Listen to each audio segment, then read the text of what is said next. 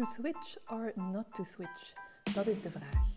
Een carrière switch is heftig. Dat doe je niet zomaar. Heel veel twijfelen of dat je het nu wel of toch maar niet zal doen, hoort er nu eenmaal bij. Maar weet dat je niet alleen bent.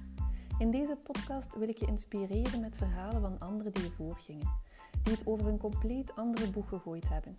Hoe ze te werk gegaan zijn om uiteindelijk te beslissen om het wel of net niet te doen.